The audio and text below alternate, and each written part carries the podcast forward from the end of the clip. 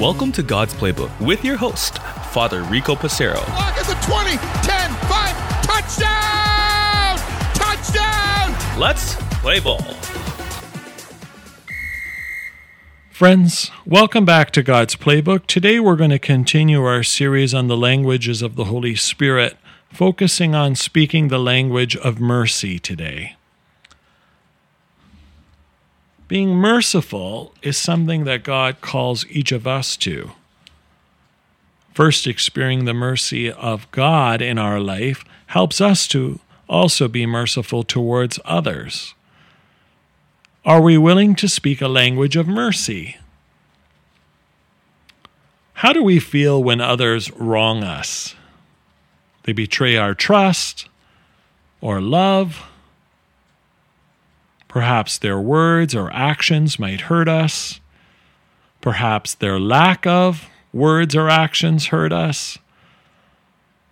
Whatever the case may be, there are many times in which we get hurt both directly and indirectly. Directly when someone hurts us, indirectly when it's someone we love or someone we should love.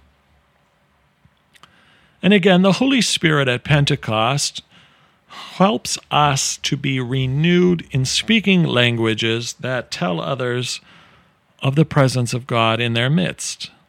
And so, speaking a language of mercy is very important. So, after I've been hurt by someone, what is my response? Perhaps initially I might be frustrated, angry, resentful, and feeling a whole mix and match of emotions. Yet once I get past the emotional stage, what is my next response? Do I choose to act as Jesus does? Father, forgive them, for they know not what they do. To speak a language of mercy also is an expression of an ability to forgive, to let go and let God, to accept others' apologies when they are given, or perhaps to allow the healing to take place by forgiving someone even if they haven't asked for our forgiveness. To speak a language of mercy speaks of people who are healed by God and allow the healing of God to take place by moving through the stages of anger, resentment, sadness, etc., and move to the peace that a language of mercy speaks of. When we speak a language of mercy towards others, especially when they ask for our forgiveness, and feel that they do not deserve it. And in many cases, they may not really deserve our mercy. And yet, by giving it to them is a great gift that we show our love for God and them.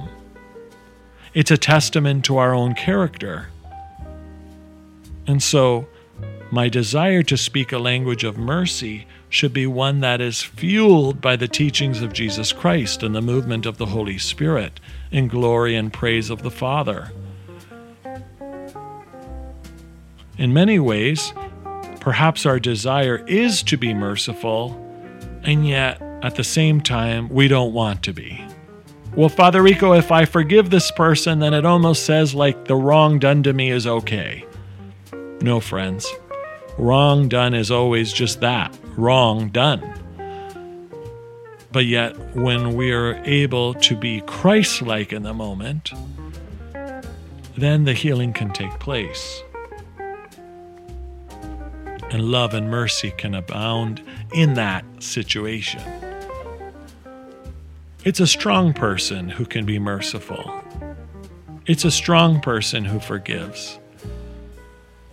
A strong person who's rooted in gospel values and yes, friends, sometimes it takes time to be able to wrestle with the guilt, the resentment, the anger, the sadness, whatever we might be feeling. And yet, how freeing it is when the Holy Spirit gives us what we need to take away, to allow us to truly understand what speaking a language of mercy really does for us and for others the healing is reciprocal. It becomes contagious and spreads. And don't we want the spread and love of God to be everywhere? The mercy that the Father gives has no end. Friends, today I think the Holy Spirit wants us to really focus on this language of mercy. How many ways can each of us, myself at the top of the list, be more merciful towards others? How can we recommit ourselves to be merciful as our Heavenly Father is merciful? For the many times, Lord, that you have been merciful to me and others have been merciful to me, it brings me great joy and humility. I also want to be freed from the shackles that the pain and suffering of my past has brought to me. Lord, help each of us to speak language of mercy. A language that frees, a language that heals, a language that makes others know that you are present. Friends, let's recommit ourselves to speaking a language of mercy today. For God's Playbook, I'm Father Rico. God loves you, and so do I. If you like what you hear, please consider supporting us using any of our affiliate links in the description below via Buzzsprout, Ko-Fi, or GoFundMe. Thanks, and God bless.